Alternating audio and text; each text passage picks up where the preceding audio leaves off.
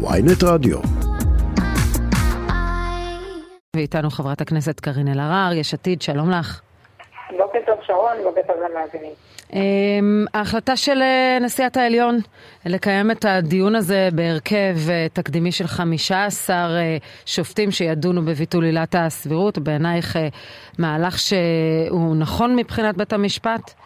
כשמדובר בהחלט. בנושא כזה רגיש? כן. בהחלט, אנחנו נמצאים בזמנים מאוד מיוחדים ומאוד מצערים, יש לומר.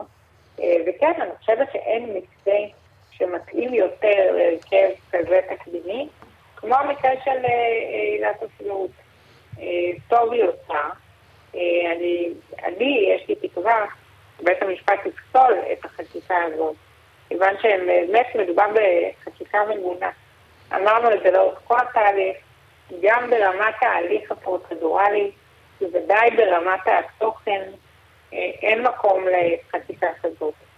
אה, מה שמצער אותי במיוחד, שראש הממשלה והליכוד מתנהגים בבריונות.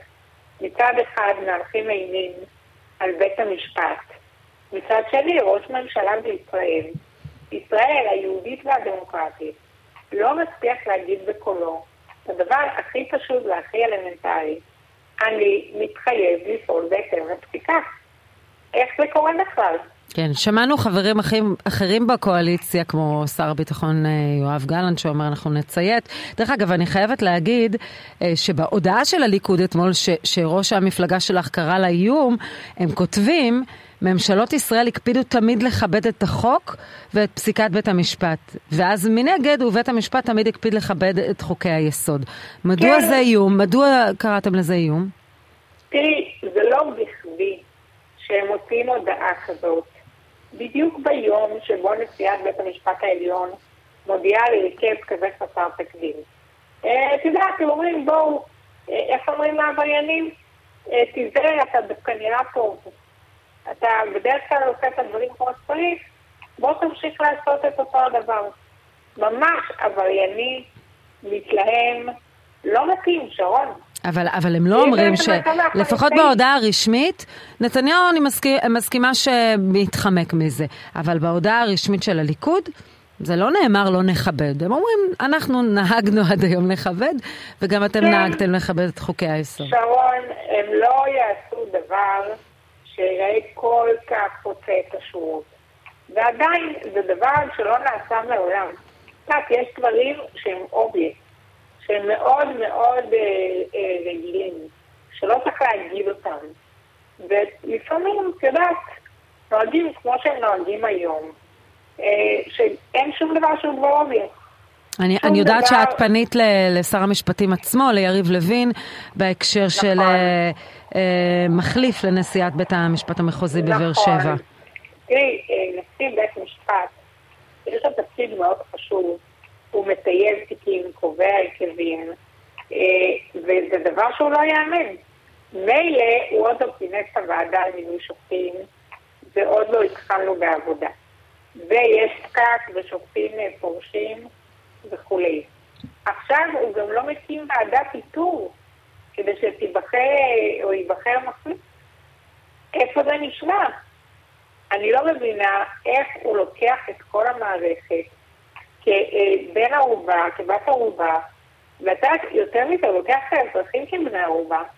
כי מה יקרה בבית משפט מחוזי בבאר שבע אם לא יהיה נשיא או נשיאה? הכל יתעכב. למה הוא עושה את זה? כל זה בגלל הגחמות שלו לאיזו הפיכה משטרית שתפגע בכולנו? מה זה ההתנהגות הילדותית הזאת? הוא שר בממשלה, יש לו אחריות מיניסטריאלית. אני קוראת מהבמה המכובדת שלכם לשר המשפטים, תפסיק להתנהג בילדותיות, תתחיל להתנהל כמו שר במדינה שהיא דמוקרטית. אתה לא יכול להתנהל בצורה כזאת. את מעריכה לא שהוא יענה לך? אני, תראי, א', אני לא מקווה שהוא יענה, כי זה לא דבר שנגמר בכך בימינו. ודבר שני, אני גם, הגשנו עתירה, יש עתיד הגישה עתירה לבית המשפט העליון. כן. תראי איזה, שהיא ת- הגענו, היא- שרון. בה ידונו עוד לפני העתירה המדוברת על ביטול עילת נכון. הסבירות ב-7 בספטמבר. כן, כן. שרון, אבל תראי לאיזה מצב הגענו. צריך להגיש עתירה כדי ששר המשפטים, שזו האחריות שלו, זה התפקיד שלו, יכנס את הוועדה, אפילו לא על מינוי שופטים בעליון. שופטים לערכאות נמוכות, שאני אומרת לך שב-99% אין מחלוקת. למה? למה לפגוע באזרחים? אני חושבת שהדברים ברורים בכוונתם לעשות שינוי בחקיקה בכנס הבא ולשנות את הרכב הוועדה, ולכן הם, אה, הם לא מכנסים אותה. אז אני אומרת לך שזה לא יכול להתקיים. אי אפשר לעצור את כל העולם מלכת, רק יריב לוין לא מקבל את מה שהוא רוצה. אי אפשר. הוא פוגע גם באזרחים מהצד הימני של המפה הפוליטית. תגידי, זה, זה משנה לאזרח מה הוא שם פתק בקלפי? כשהוא הולך לבית משפט והוא לא מקבל סעד משפטי? לא, הם, הם לא פשוט היו כלום. רוצים להמשיך בחקיקה, ולכאורה, הם, אם הייתם מגיעים איתם לפשרות, יכול להיות שהם יכלו לחוקק אה, במהירות גבוהה יותר, ו- ואז אה, להגיע למצב שבו מכנסים את הוועדה החדשה.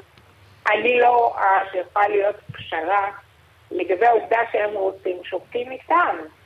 הם לא מחפשים על שופטים שמרנים, כי הם מבינים שגם שופטים שמרנים, הנה ראינו בפסק דין בעניין טבריה. הם ראו שופטים שמרנים פוסקים נגד חקיקה מעוותת כמו שהם מייצרים. הם לא מחפשים את זה. הם מחפשים שופטים שיהיו יסמנים שלהם. הם רוצים שופטים פוליטיים, שזה דבר שלא ניתן לו יד. את יודעת, דיברתי קודם, בשעה הקודמת, אה, בהקשר, אני הולכת קצת לעניינים פוליטיים אחרים, אה, בהקשר של היוזמה אה, לנורמליזציה עם סעודיה, עם האלוף במילואים דני יתום, לשעבר ראש המוסד, שאומר, יש לישראל אינטרס מובהק ביטחוני, עזבי אפילו את הכלכלי, לייצר נורמליזציה עם סעודיה במאבק נגד איראן, ובעניין הזה הייתי מצפה שהאופוזיציה אה, לא, לא תעשה שימוש ב, בשיקולים זרים ופשוט תתגייס, וכך היא תוציא אפילו את הגורמים הקיצוניים בממשלה. למה הדבר הזה לא עומד על הפרק, על העובדה שככה, אנחנו כבר יודעים שהציונות הדתית ועוצמה יהודית לא יסכימו נניח להקפאת אה, בנייה, אחת הדרישות שאולי יעלו בהקשר הזה. למה בכל זאת התנאי המקדמי הזה שלא יושבים עם ראש הממשלה הוא עדיין שריר כשאנחנו רואים את מה שקורה במדינה ואת ההזדמנות ההיסטורית שאולי תהיה כאן? א', אמרנו ואנחנו עומדים מאחורי הדברים, שאם יבוא משהו שהממשלה עושה טוב, אנחנו נתמוך מבחוץ. בטח בנורמליזציה אה, עם מדינה כמו סעודיה, שזה אינטרס ישראלי מובהק, אני מסכימה לגמרי. מצד שני, לשבת עם נתניהו, זה אומר שאין אופוזיציה במדינת ישראל. זה אומר שאנחנו מסכימים להתנהלות שלו.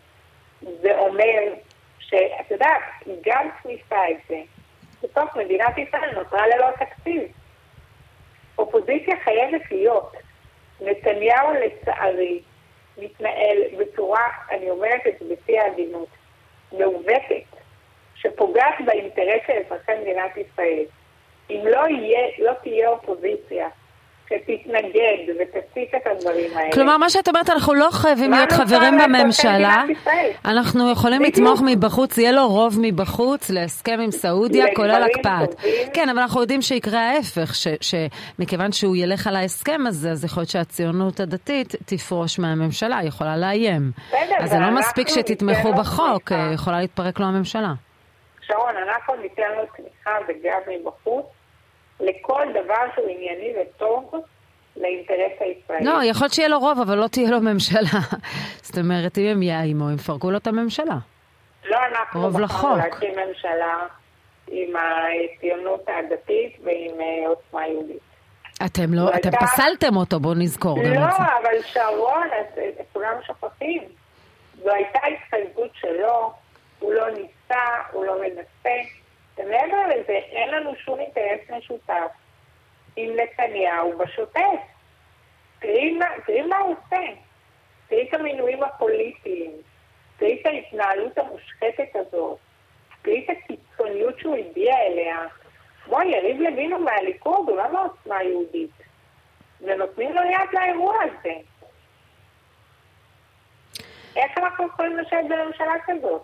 כלומר, גם אם האמריקאים יתערבו, וגם אם תהיה הצעה, וגם אם אפילו תהיה תזוזה מצד המחנה הממלכתי, אתם, אתם עומדים בשלכם.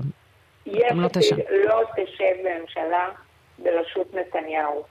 יש עתיד היא אופוזיציה להתנהלות של הליכוד בראשות נתניהו.